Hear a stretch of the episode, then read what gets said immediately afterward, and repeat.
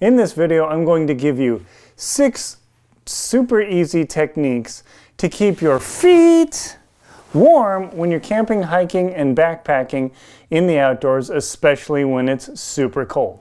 My name is Aaron Linsdale. I'm a polar explorer and professional adventurer. I've been to a lot of cold places, and I'm going to give you 6 of these quick techniques to keep your feet warm when it's cold. The first is, when you get to camp, make sure to take out the liners out of your boots. Even if you're just using a basic boot and you've got a liner here, taking the liner out makes a huge difference in the warmth of your feet, because these insoles get wet over the day just because your feet naturally sweat, and as a consequence you're keeping this cold, wet sole in your boot, which gets the whole inside wet. And in the morning, if it was super cold, you're literally putting your feet on ice before you get started, so that will really freeze your foot or your feet. The really best way to do this is get this insole out, stuff it in your sleeping bag, flatten inside your sleeping bag, and literally sleep with your stinky soles inside of there, because that's how you get them dry. Also, if you have ski boots like these guys, you definitely want to take the insoles out, because these things can get soaking wet when you're skiing all across the world, wherever you might be, or your climbing boots. Get these guys out and also stuff them into your bag, and it'll make a world of difference. The second thing is to make sure to stay off the ground as much as possible when you're in your tent. See, right now I'm on my Z rest here in my tent. I'm gonna show you here. I've got my Z rest, and what I do is, once I get into camp, I keep my feet off the ground. I mean, obviously this is a pretty small tent, but whatever I do, I keep my feet off the ground and my knees and legs off the ground 100%. I treat the ground as though it's made out of boiling lava, or it's going to instantly freeze my skin. By keeping my feet off of the ground the entire time, I prevent that slow, aching coldness that can develop in a tent as you're sleeping at night, just keeping your feet off the ground. Now, once you get into your sleeping bag, do everything you can to keep your feet off the ground, because if you're laying down and you've got your feet on ice or on the ground, I promise you'll freeze your feet. In fact, I've known some explorers, they've actually frozen their heel. It's been horrible to see the pictures of that. So whatever you do, put an extra bag, a hat, anything under your feet to keep them absolutely off the ground. The next tip is to use a vapor barrier liner. In this case, I've got the VBL hot sack from Western Mountaineering. I'll put a link below to this. This third tip is, if you're in really cold or moist, humid conditions, this VBL hot sack actually is used, and you can just totally open it here.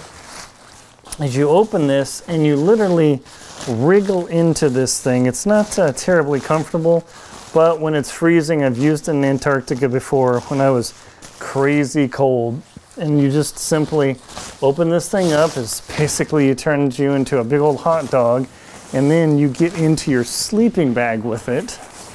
And it's a bit of a production, as you can see. I just literally put it in my sleeping bag, and then I just wriggle in there. And what this vapor barrier liner does is it keeps virtually all the heat with this Mylar liner inside, and it keeps your feet super warm. The one big downside to these vapor barrier liners is that you're going to be clammy at night. So the only reason I use vapor barrier liners is if it's -50 or I'm sick or whatever the case is. That vapor barrier liner really is a last resort for me, so it's more of an emergency thing. The fourth tip is to keep your tent windows open at night. Now, here's one that's going to mess with your mind. I've taken the fly off at the moment just so you can see what I'm doing with my tent, but keeping your tent doors open at night will actually keep you warm, and not because, I'm going to just put this up real quick, not because of the reason you might think, like, oh, Aaron, that's a really dumb idea, I'm going to click away.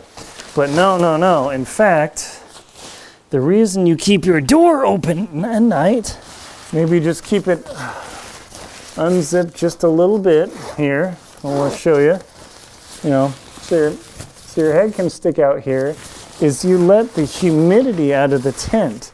Because what happens is when you're in your tent, and you think, oh, it's cold, I'm going to seal everything up. Your respiration, the moisture that you breathe out of your body, and the transpiration, the sweat, the steam that you give off in your body begins coating the tent.